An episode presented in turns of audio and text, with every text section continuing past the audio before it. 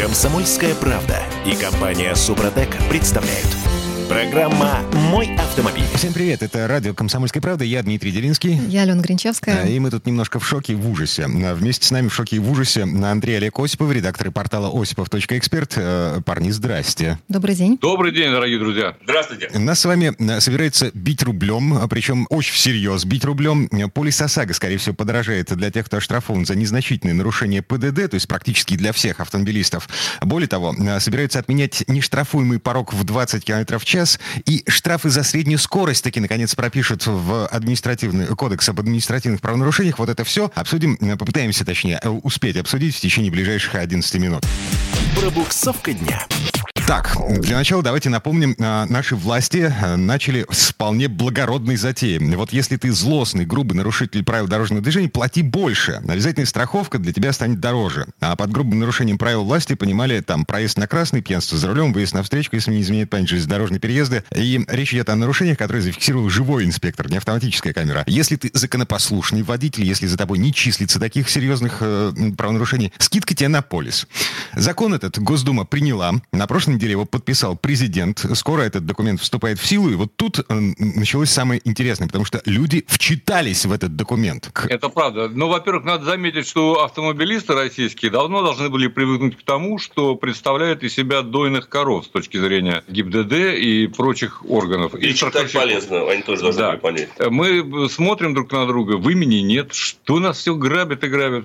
Потому что а, водитель в нашей стране крайне беззащитное существо. Погодите, вот так а, именно именно нас вот это, расценивают. Да, это, Поэтому все, давайте... это все лирика, да, давайте к конкретике перейдем. Э, Конкретик. Что там такого? Все, вся, да, значит, вся суть заключается в пункте Г. У него даже хорошо, хорошее симптоматическое название в новом законе. Гадкий пункт. Да, значит, страховщики устанавливают значение базовых ставок страховых тарифов в зависимости от факторов, в качестве которых могут применяться, бла-бла-бла, пункт Г. Иные факторы, существенно влияющие на вероятность причинения вреда при использовании транспортного средства и на потенциальный размер причиненного вреда. Именно так написано. И что за факторы? Вот именно. За этим, за разъяснением обратились к председателю Комитета Госдумы по финансовому рынку, в частности, Анатолию Аксакову, который с коллегами как раз-таки разрабатывал эти поправки и выступал по ним основным спикером во многих средствах массовой информации. Ну, уточняющий вопрос, о каких же, собственно говоря, факторах идет речь? Депутат пояснил, буквально следующее, далее здесь позволить цитата. Указанные факторы будут устанавливаться страховщиками самостоятельно. Они должны быть одинаковыми у всех компаний, поэтому норма не содержит исчерпывающего перечня. Ничего не понятно. Да, естественно. Но дальше он разъясняет, что именно подход, заложенный в пункте 2 статьи 9 ФЗ об ОСАГО, позволит страховщикам устанавливать индивидуальный тариф для каждого страхователя, учитывающий его манеру вождения и другие моменты, влияющие на степень страхового. Но это очень размытые формулировки, вы меня, конечно, извините. Они специально сделаны так, чтобы mm. никто ничего не понял. Mm. Но если у вас с камер... Я сейчас добавлю, можно я да. тебя перебью? Есть формулировка разъяснения пресс-службы Российского союза автостраховщиков. Она вообще гениальна, дорогие друзья. Туманность формулировки под пункты Г в законе они объяснили, внимание, использованием терминологии и близкой к актуарной математике на которой построено страхование, и такая терминология может быть не до конца понятна обычному обывателю. А, понимаю, честно сказать. В общем, а, извините, я аплодирую красиво. этим людям. А, а... Слов нет, одни эмоции. Просто вот тишина в Короче говоря, если все Занавес. это упрощать, э, до кончика иглы доводить, то станет понятно, что будут штрафовать и тех, кто имеет неоплаченные, допустим, штрафы за превышение, но штрафы с камер. Вот это самое важное, что мы должны с вами понимать. Конечно. И подтвердил это, кстати говоря, наш дорогой Центробанк, Банк России, который регулятором является рынка ОСАГО. Вот что они, собственно говоря, сообщила пресс-служба. Факторы должны отвечать двум критериям. Иметь существенное влияние на степень риска и не, выход... не входить в установленный, устанавливаемый Банком России перечень запрещенных факторов. Какая тавтология? Господи, прости меня, пожалуйста. Ну ладно. Международный опыт показывает, что в качестве таких факторов могут учитываться характеристики транспортного средства, вес, прочее. Как, какой вес транспортного средства оказывает на влияние по безопасности? Ладно, молчу. Интенсивность его использования, окей, таксист, не таксист. И характеристики водителя, аккуратность вождения, соблюдение соблюдение правил дорожного движения. Ну, вот опять же, можно сказать, только занавес. Авторы на сцену, но их много, я так понимаю. А, Я на всякий случай напомню, речь идет о повышающих и понижающих коэффициентах ОСАГО в пределах того коридора, в котором может гулять стоимость полиса. Этот коридор устанавливает Центробанк. То есть, условно говоря, выше определенной суммы полис не может стоить, но и ниже определенной суммы полис не может стоить. Понижающие коэффициенты применяются для а, законопослушных водителей, которые не нарушают ПДД, а повышающие будут применяться для всех, я теперь понимаю. Я так понимаю, да. На самом деле, хоть э, остался хоть один человек еще более-менее разумный среди тех, кто имеет отношение, ну, по крайней мере, поближе к власти находится, я прежде всего говорю господин Лилсакове, это зампред комитета Госдумы по государственному строительству и законодательству, и он на самом деле абсолютно правильно сформулировал, что для экономистов, финансистов неприемлемы размытые формулировки. Я же скажу больше, для водителя неприемлемы размытые формулировки. А, и вот далее цитата. Морально-нравственные самоограничения – это не про наших финансистов-рыночников и не про наш надзор, сказал, собственно говоря, господин Лысаков, но в данном случае изданию газеты «Ру». И по его мнению, указанные факторы должны быть четко сформулированы в законе. Список их должен быть исчерпывающим и строго ограниченным. Хорошее пожелание. А, Должны, аналогично. но не а, прописано. А, смотрите, закон да. принят, подписан э, президентом, вступает в силу. Для того, чтобы его исправить в тот момент, когда власти поймут, что они. Где-то накосячили. Да, что-то угу. не тот сделали. Ну, уйдет еще год. А за это время можно неплохо пополнить бюджет. Ага. Конечно. А, да, это в том случае, если еще до кого-то дойдет. Так, слушайте, давайте движ- двигаться дальше. Тут еще много чего власти наши напридумывали. Точнее, собираются напридумывать. Значит, а, административный кодекс. Возвращаемся к многострадальному а, КАПу, который собирается править этим летом. В конце июня власти начнут обсуждение снижения нештрафуемого лимита с 20 нынешних километров в час до 10 в больших городах для начала, а заодно в больших городах могут снизить максималку до 50 км в час. Отлично. Ну, это, это же будет продолжение того же самого разговора об ОСАГО, фактически. Точнее, продолжение его начала по поводу того, какими существами мы являемся. ГИБДД, вообще говоря, с этой идеей э, понижения порога носится, носится уже Давно 5 лет. Да. Вот как он был введен, так они время от времени подкидывают нам эту идею, так сказать. Теперь, видимо, пришло время, когда она будет вполне возможно реализована. Слушайте, но Потому что... смотрите, этот порог вводили в тот момент, когда у нас появились автоматические камеры. У камер была погрешность, и для того, чтобы избавить водителей от несправедливых штрафов, вызванных погрешностью этих самых камер, собственно, этот порог и придумали. Сейчас а, точность э, камер, ну, там порядка 2-3 километров в час погрешности, я имею в виду. А почему не отменить вот этот порог? Ну, не снизить его хотя бы. Э, вы знаете, вот дело в том, что когда вы едете, допустим, по Москве, там, по, по МКАДу, где разрешенная скорость 100 километров в час, едете плюс-минус там 20, 10, 20 да, э, километров в час. Это на самом деле э, очень безопасная история. Почему? Потому что вы точно знаете, что за эту шкалу перелезать, переползать нельзя, невозможно. И это, как это ни парадоксально, в нашей э, ситуации дисциплинирует водителей. Я И... бы добавил к этому больше. Само МВД, которое сейчас носится с этой идеей отмены порогов 20 км в час, в конце прошлого года выступало с большим исследованием. Они провели значит, аналитику и выяснили, что оказывается, нарушение скоростного режима, или точнее превышение скорости на 20-40 км в час не является сколь-либо существенным фактором для дорожно-транспортного происшествия. Да, оно на самом деле большого влияния на статистику дорожно-транспортных происшествий и тем более на тяжесть дорожно-транспортных происшествий не оказывает. И теперь, когда, видимо, после карантина у нас стало с бюджетом хуже, дело обстоят с доходами, обстоят дела гораздо хуже, ну почему бы тогда не вернуться к той самой идее э, снижения того же самого порога? И самое главное, не узаконить это понятие средней скорости. Вот, кстати, что... да, еще один момент. В административном Конечно. кодексе собирается прописать среднюю скорость. Угу. Вы знаете, какая история еще важна? А, дело в том, что очень часто, чаще всего, на самом деле, человек превышает скорость, водитель, когда ему нужно обогнать или перестроиться, или, ну, то есть совершить какой-то маневр, который требует ускорения. Вот и все. И камера в одну секунду это все дело может зафиксировать. Но вот что касается средней скорости, тут уж совсем, конечно, э, нехорошо. Потому что самый частый довод, который на самом деле приводили юристы, в том числе выступая на соответствующих заседаниях Верховного суда, ведь Верховный суд, если мы вспомним, давал разъяснение, там было четко написано, что не имеет права штрафовать за среднюю скорость, потому что должен быть на камере четко зафиксирован факт нарушения и момент нарушения. Угу. Слушайте, но, но вот я лично за камеры, которые штрафуют за среднюю скорость, потому что камера, я же могу притормозить перед ней, обычная камера, ну вот, и дальше да. гнать со скоростью 140-150 да, км в час. А вот... Особенно если вы знаете, где они стоят. Да, да, да, да, да. А сейчас не знать, где стоят камеры, ну это лоховство. Вот.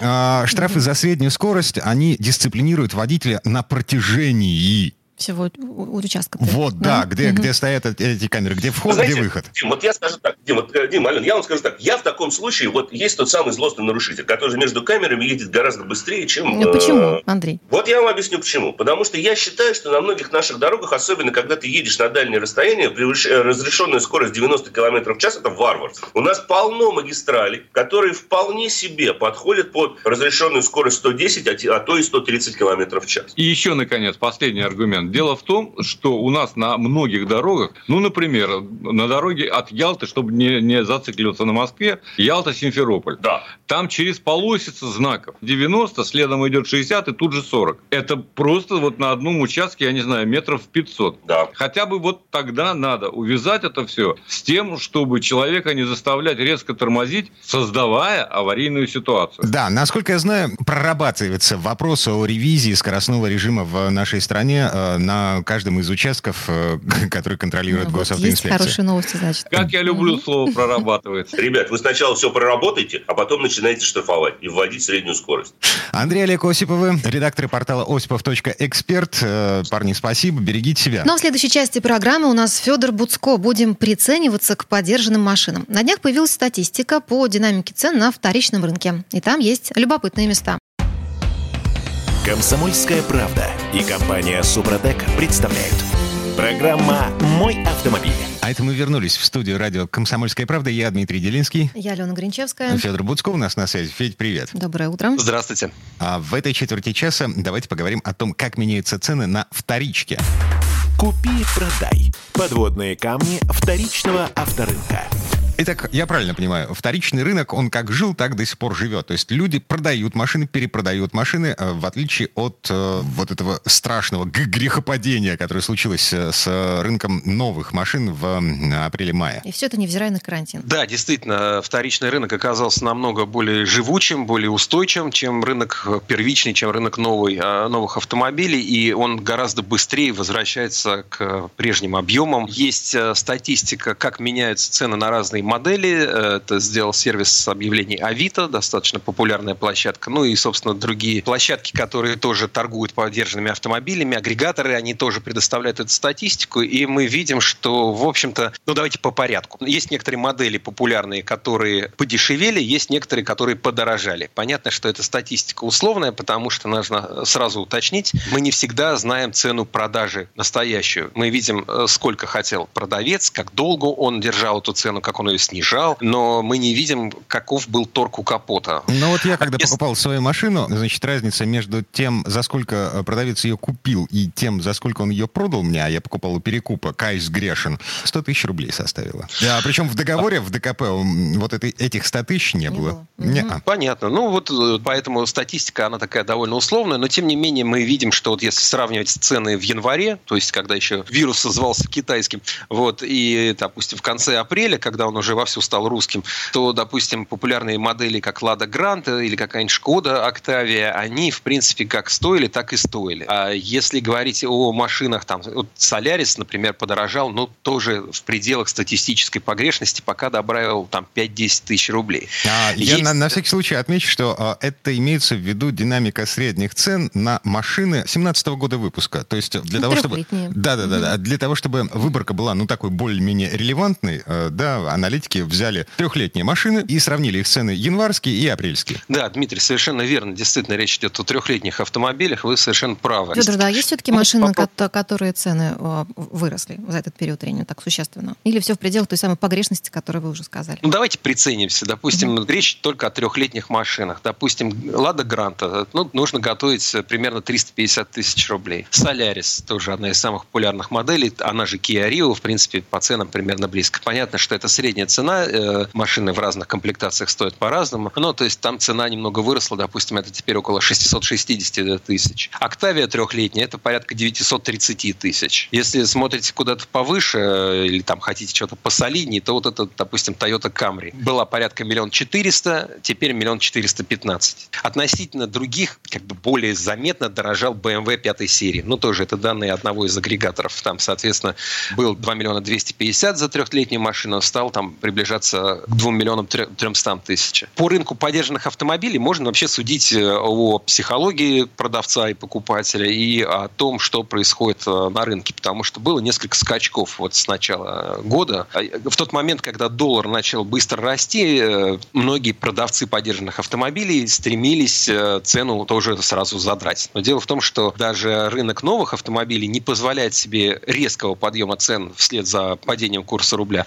И, естественно, на рынке БУ автомобилей такие вещи тоже обычно не проходят. Потом, когда, соответственно, в марте, то есть э, сначала пытались эти цены, цены ставить выше, а потом, наоборот, было какое-то падение, то есть, видимо, когда люди побежали покупать новые машины, им нужно было избавляться от старых, и, соответственно, тут э, агрегаторы заметили, что цены, наоборот, э, начали проседать.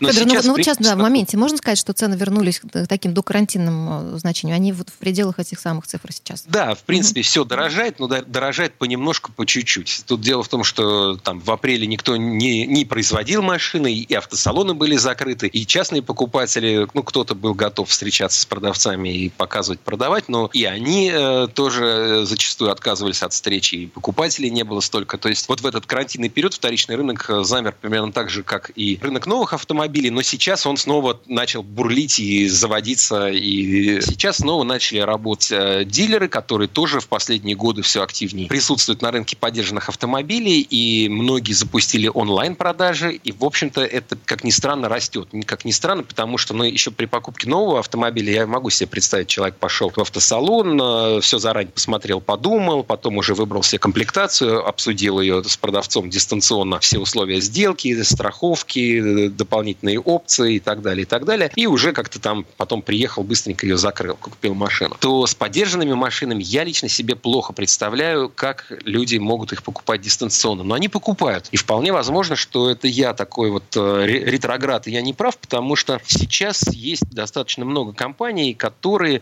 оценивают поддержанную машину очень подробно, по огромному списку из сотни позиций. И ты, сидя у себя дома за компьютером, получаешь очень подробный отчет, из которого ты тоже можешь э, понять, насколько его правильно составлять. Ну, Федор, эти отчеты, они, за них нужно платить? Нет, нет. А, ну, если вы не пользуетесь услугами автоподборщика, тогда, конечно, эта услуга платная, 15, 20, 30 тысяч рублей и так далее, в зависимости от того, какую машину вы себе выбираете.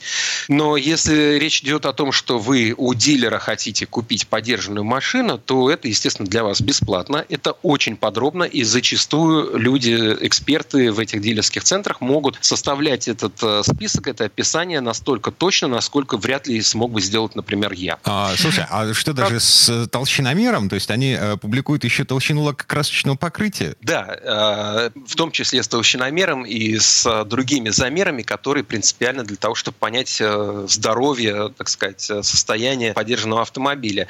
И тут, наверное, принципиальный момент – это наличие гарантии. То есть, ну, до тех пор, пока дилер, ну, или там продавец автомобиля не гарантирует вам достоверности предоставляемой информации, я бы относился к ней скептически. Но если вы вместе с поддержанным автомобилем от хорошего, проверенного, многолетнего продавца получаете еще и гарантию на полгода, на год, о том, что если вскроются какие-то скрытые недостатки, если вы получили недостоверную информацию, то вы просто сможете приехать, сдать эту машину и получить в полном объеме свои средства. В такой ситуации, в общем-то, покупка поддержанного автомобиля дистанционная вполне возможна.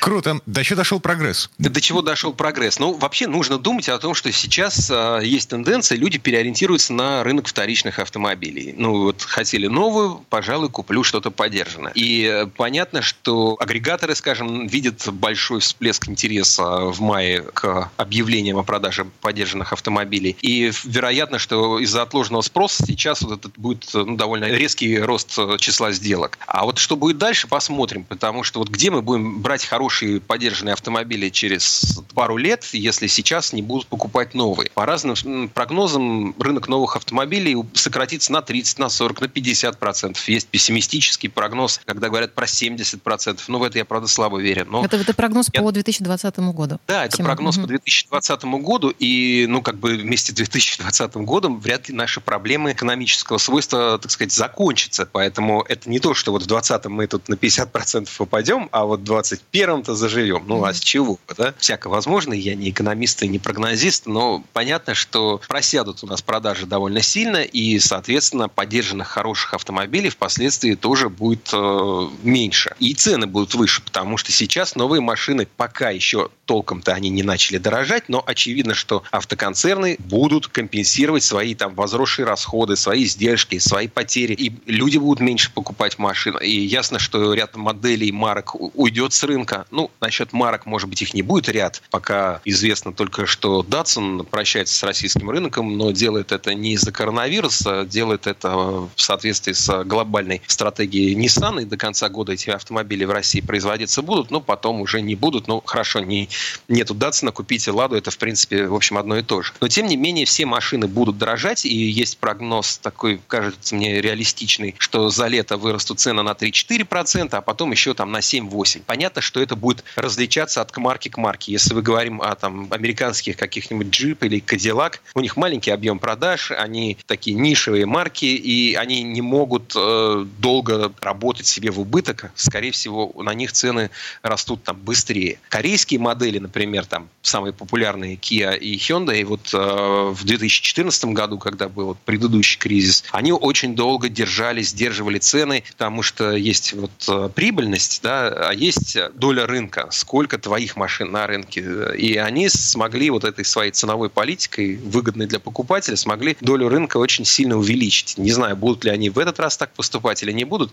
В общем, есть надежда, что машины не будут дорожать быстро сразу. Но неизбежно их подорожание, соответственно, неизбежно и подорожание на вторичном рынке. Обычно оно запаздывает, но тоже постепенно подтягивается, нагоняет. И, наверное, единственный плюс тут будет для тех, кто покупает машины такого среднего ценового диапазона. К сожалению, сейчас средний ценовой диапазон это уже там полтора, два, два с половиной миллиона рублей. К сожалению, но это так, потому что уже самые простые машины стоят миллион. И вот э, в этом сегменте сейчас очень много новинок. Э, они и у Volkswagen, и у Nissan, у Toyota, у Kia, у Peugeot, у Citroёn, э, у Renault. И, соответственно, эти машины, они недавно обновились, там большой выбор, и они уже привезены, уже э, есть квоты, уже есть поставки, то есть они все равно здесь будут. И тут возможно, что мы увидим какие-то хорошие ценовые предложения, хорошие выгодные машины можно будет приобрести. С верой в светлое будущее. Федор Буцко, автожурналист. Федь, спасибо. Спасибо. Всего вам доброго.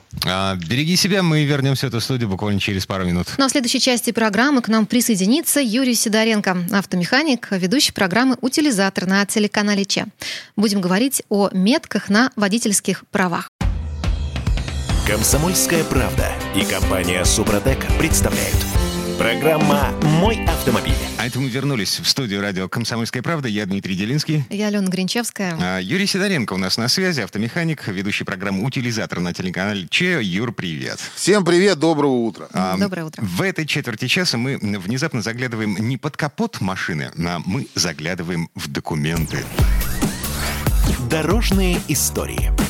Итак, Юр, готовясь к сегодняшней нашей встрече, э, я с удивлением узнал от тебя же, узнал, что вернулась вот эта тема из 90-х э, с метками на водительских правах. Вот да? я готовюсь к эфиру специально полезла в свои документы и посмотрела, нет ли у меня там чего-нибудь на фотографии в моих правах. А я ни разу не давал свои документы гаишнику. То есть вообще ни разу. Тебя не останавливали ни Не разу? останавливали, я ничего не нарушал. Ну, вот единственный раз попал в аварию э, пару недель назад. Все. Э, слушай, ну ты правильно совершенно делаешь, что не нарушаешь правила дорожного движения. Я тоже стараюсь это не нарушать э, по мере возможности. То есть иногда бывают случаи, кстати, про которые я думаю, что я буду рассказывать э, тоже в наших сюжетах, потому что тема интересная. Ко мне в автосервис автосервис приезжают люди и рассказывают, например, э, некоторые сложности в понимании правил дорожного движения. Там реально mm-hmm. есть очень спорные вещи, очень интересные моменты. Я про них сейчас буду снимать сюжеты тоже. Вопрос возник вообще совершенно случайно. Эта тема. Ко мне в автосервис приехал один из клиентов оформлять страховку. Я обратил внимание, что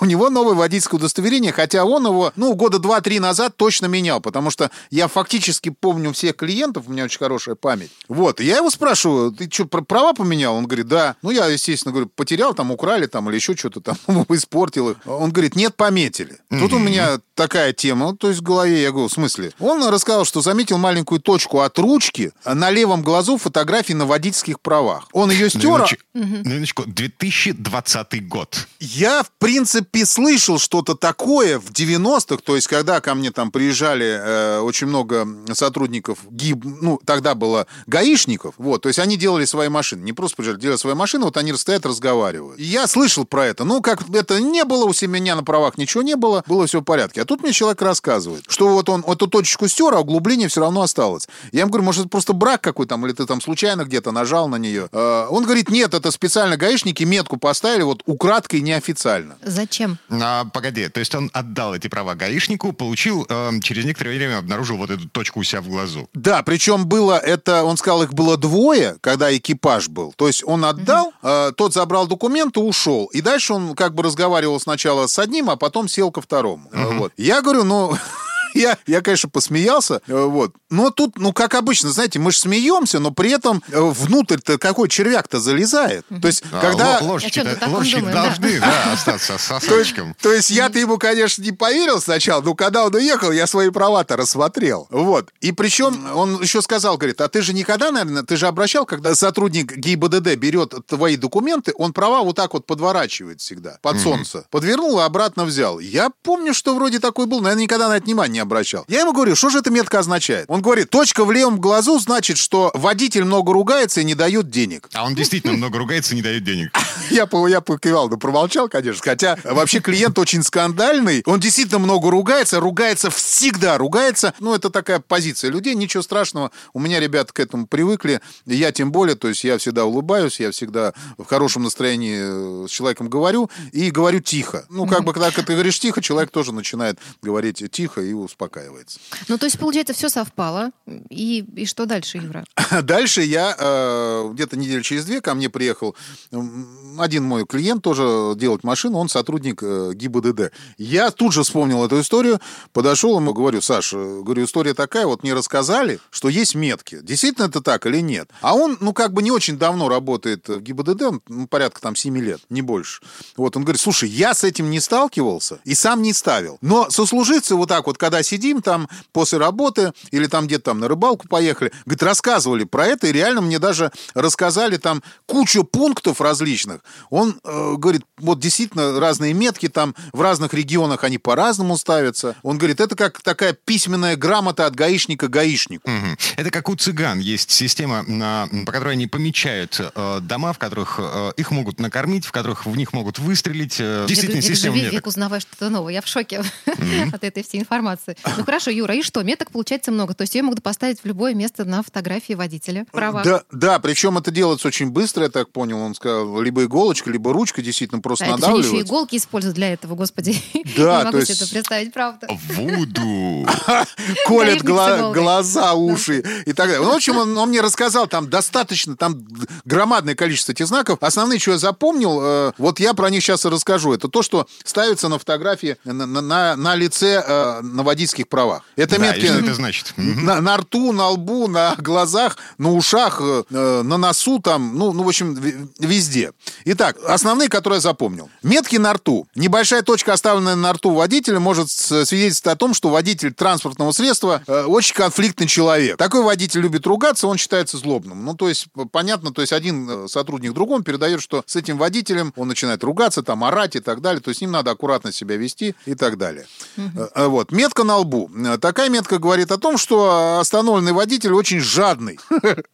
Вот. При этом возникшей спорной ситуации он может разрешать посредством взятки. То есть он жадный, но будет предлагать потихонечку. То есть, но Ну, вот, то есть, смысл в чем? Я его спросил, что это значит, рассказываю. То есть, э, когда э, взятку надо взять, например, 5000 рублей. То есть, ему взятка назначается, человек говорит, давайте тысячу дам, и хватит. И вот они начинают торговаться, и где-то человек, ну, он жадный, но все равно он взятку даст. То есть, он даст там 4 тысячи. Не 5, а 4. Ну, то есть, то есть да, надо то есть, чуть-чуть... Да, человек, с которым торгуется, да. Вот, то есть, ну, вот такая вот история. Еще э, также э, на лбу может быть обозначение в том, что владелец автомобиля не останавливался по требованию сотрудников ГАИ. То есть, это вторая, это вообще страшная тема. То есть, если он не останавливался, ну, просто тогда как ему поставили э, метку эту? Вот я, честно говоря, его, наверное, остановили потом. Логично. Да, ну, как бы здесь, я говорю, здесь просто это на уровне каких-то, вот как знак четырех у Конан Дойля, там вот рисовали что-то, вот этот, там, буковки какие-то зашифрованы. Ну, бы интересно. То есть, интересно посмотреть. Дальше, метки на глазах. Могут устанавливаться на одном и на двух глазах. Э, значит, трактуется она так. Водитель отличается вредностью. Он очень агрессивный, может легко выйти из себя. Возможно, что водитель даже может дойти до рукоприкладства. Ну, тоже такая сомнительная штука. Просто если будет рукоприкладство, он будет сидеть в тюрьме. Но это понятно. То есть сотрудника же бить нельзя, правильно? То есть, по идее, если было бы рукоприкладство, то этот человек бы сел в тюрьму. Потому что сотрудника, ну, никак нельзя бить и нападать на него. Даже э, хамством. То есть его нельзя плохими словами обзывать. Ну, это как бы, во-первых... Ну, слушайте, может, он уже там посидел и вышел. Ну, может быть, да. Ну, как бы у него на правах. Значит, метка под глазами. Это говорит о жадности владельца транспортного средства. О том, что денег не даст. Да, о том, что денег он не дает вообще. Ну, все. И, и также это может обозначать, что все-таки в спорных ситуациях водитель был прав, но водитель денег не дает все равно. Бывают и такие сотрудники не очень хорошие. Точка в левом глазу значит, что водитель много ругается, не дает денег. То же самое, в принципе. Точка в правом глазу, что он спокойный и может дать взятку.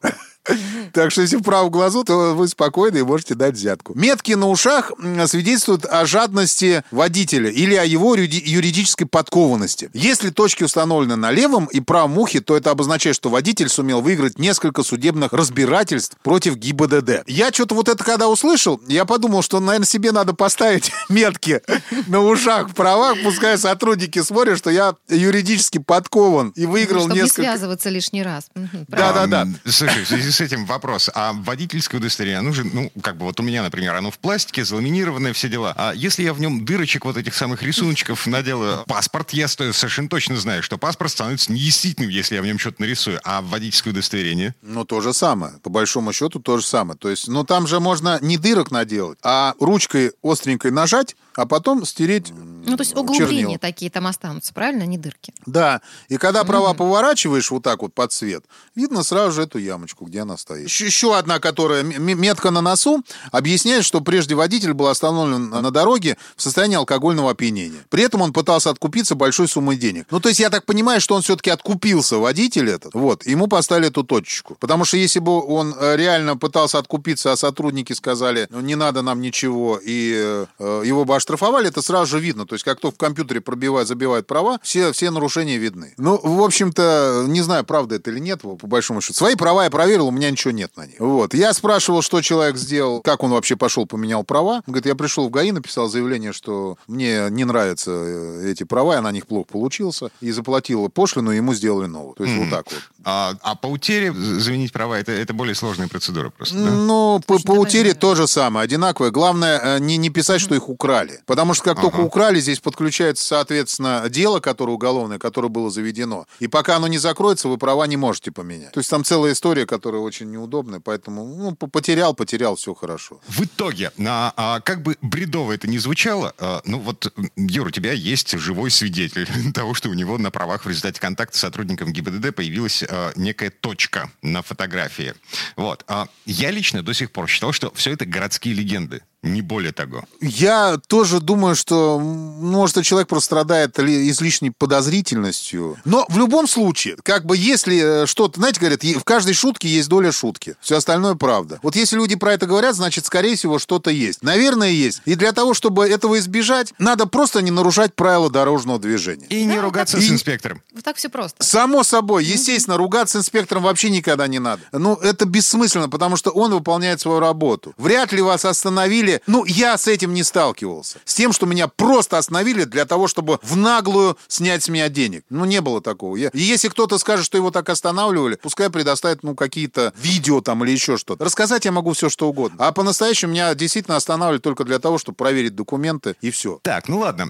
С верой в светлое будущее и в торжество здравого смысла эту четверть часа мы заканчиваем. Юр, спасибо большое. Спасибо. Пожалуйста, счастливо. А Юрий Сидоренко, автомеханик, ведущий программы «Утилизатор» на телеканале ЧА. Мы вернемся в эту студию буквально через пару минут. В следующей части программы у нас журналист и летописец мирового автопрома Александр Пикуленко. Речь пойдет о первом советском серийном малолитражном автомобиле. Комсомольская правда и компания «Супротек» представляют – Программа «Мой автомобиль». Это мы вернулись в студию радио «Комсомольская правда». Я Дмитрий Делинский. Я Алена Гринчевская. В этой четверти часа у нас традиционная история от Александра Пикуленко. На этот раз речь пойдет о первой советской малолитражке – автомобиле Ким-10. Но для начала нужно напомнить, что в довоенном Советском Союзе личный автомобиль был неслыханной роскошью, примерно как частный самолет сейчас. В марте 1939-го Иосиф Сталин подписал приказ о производстве малолитражных автомобилей, но что-то пошло не так. Ну вот теперь слово Сан Санычу. Предыстория. Перед Великой Отечественной в стране появилась машина, которую впервые в советской истории обозначили как автомобиль для частного пользования. Но стать таковой ей было не суждено. На Осташковском шоссе близ станции Бойня, что тогда было далекой окраиной Москвы, в начале 30-х вырос автосборочный завод. Ему присвоили имя Коммунистического интернационала молодежи или сокращенно КИМ. Свою деятельность завод начал со сборки из американских деталей легковых машин Форда. Но в январе 1939 года глав Автопром, было такое подразделение в наркомате среднего машиностроения, принял решение перепрофилировать завод со сборки на производство малолитражных автомобилей. Поскольку предприятие уже было знакомо с фордовскими технологиями, то для производства предложили взять Ford Prefect, который выпускали на заводе в Германии. На его основе основе в НАТИ подготовили двигатель и шасси. А дизайном занялись на Горьковском автозаводе. Художнику Валентину Бродскому удалось здорово осовременить устаревшие к тому времени конструкцию. В итоге получившиеся назвали Ким-10.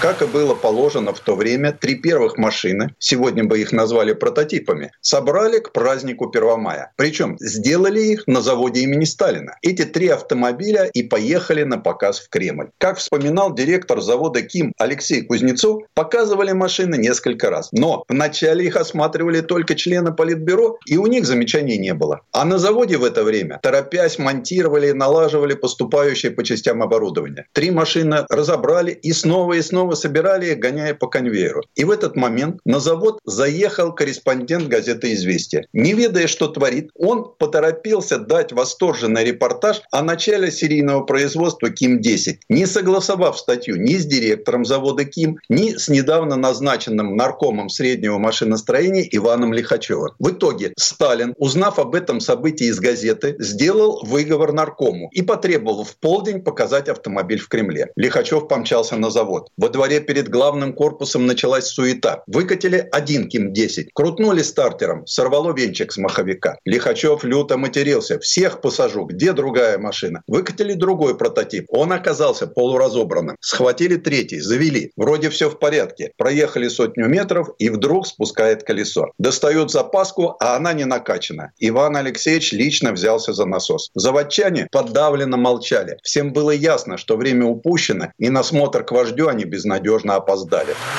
Через несколько дней директора Ким Кузнецова сняли с работы, арестовали и посадили на 15 лет с формулировкой «за введение в заблуждение советской общественности». Лихачев тоже попал под раздачу. Его сняли с поста наркома и вернули на ЗИС директором. Позже Сталин машину все же увидел и остался недоволен. Поступило указание переделать двухдверную машину в четырехдверную. Но на перенос сроков начала производства никто не пошел. Сталина удалось уговорить, что уже идет из Америки оборудование, оборудование и машинокомплекты. Все закупали у фирмы БАТ. Это были кузовные штампы и пробные партии из 600 машин. В СССР 42 предприятия должны были поставлять КИМу комплектующие. На ЗИС сделали паковки, рессоры, рамы. ГАЗ обязали поставлять крупную штамповку и литье. Ажиотаж вокруг нового автомобиля царил колоссальный. Его с нетерпением ждали, ведь уже была определена цена, по которой его можно было купить. Вполне доступные 7 тысяч рублей. В конце 1940 года начали собирать КИМ-1050 с кузовом седан. Потом, с некоторой опаской, собрали небольшую партию КИМ-1051 с открытым кузовом фаэтон. Все они, конечно, были двухдверные. А за переделку машины под четыре двери в очередной раз взялся Горьковский автозавод. Не торопясь, сделали две машины. Судьба их сложилась по-разному. Один из образцов остался на заводе и погиб во время страшной бомбежки. А второму повезло. Он побывал в Кремле, всю войну простоял в ангаре, а после войны его передали в Политехнический музей, где он и живет до сих пор. В середине войны, когда ЗИС успешно работал на оборону, Лихачева вызвали в Кремль и наградили. Иван Алексеевич, у которого до назначения директором КИМ работал начальником производства Кузнецов, заявил, что испытывает острую нехватку хороших специалистов. Попросил помочь с кадрами и упомянул фамилию репрессированного директора. Вскоре Кузнецова самолетом доставили в Москву, и он проработал на ЗИСе много лет. Так, а что же представляла из себя первая советская малолитражка? Легкая, весом всего 800 килограмм. Не очень большая. Длина ее была меньше 4 метров. И очень узкая, чуть больше полутора. Но вполне современная на вид. Фары утопили в крылья, подножки отсутствовали, а багажник открывался снаружи. Печку в автомобиль не поставили. Но зато сделали электрообогрев лобового стекла. Редкость по тем временам. Как особый шарм подавалось размещение приборов за рулевым колесом. Ведь у большинства большинства современников Ким-10, они располагались посреди торпеда. Да, и приборов было изобилие. Спидометр, указатель уровня топлива, температура воды и даже амперметр. Все это подсвечивалось изнутри. Передний диван с раздельными спинками можно было подогнать под седока, подвинув его вперед или назад. Капот у машины был аллигаторного типа, а гордый красный флажок на нем – это ручка, чтобы удобнее поднимать. Под ним вольготно расположился четырехцилиндровый мотор объемом 1200 кубиков мощностью 28 лошадиных сил. Для жизни в СССР его дефорсировали, потому что высокооктановый бензин Б-70 был в дефиците. Да и запускать такой было проще. Тем более, что крутить ручкой его приходилось постоянно. Уж очень слаб был 6-вольтовый аккумулятор и маломощен стартер. Зато разгонялся автомобиль до 100 км в час. Кузов намертво приваривали к раме, а передние и задние подвески были зависимыми на поперечных рессорах. Тормоза были с механическим приводом, что было в то время конструкцией устаревшей. После войны, когда решался вопрос о том, какой автомобиль производить в Москве, в Кремль на показ привезли Opel Kadett, Opel Олимпию и многострадальный четырехдверный Ким 1052. Ничего не забывающий вождь всех народов остановил свой выбор на Opel Kadett. На переделанный Ким он даже не взглянул. Предыстория. Сан Саныч, спасибо. Это был Александр Пикуленко, летописец мировой автомобильной индустрии. Ну и надо добавить, что машина Ким-10 по замыслу правительства СССР предназначалась для успешных рабочих ударников труда. Она должна была стоить 7 тысяч довоенных рублей, и накопить деньги в те времена можно было за полтора-два года. Ну, еще одна деталь. В 1945 году завод имени Ким был переименован в Московский завод малолитражных автомобилей, и собирали там москвичи. Но это уже другая история. А на сегодня у нас все. Алена Гринчевская. Дмитрий Делинский. Берегите себя. Программа «Мой автомобиль».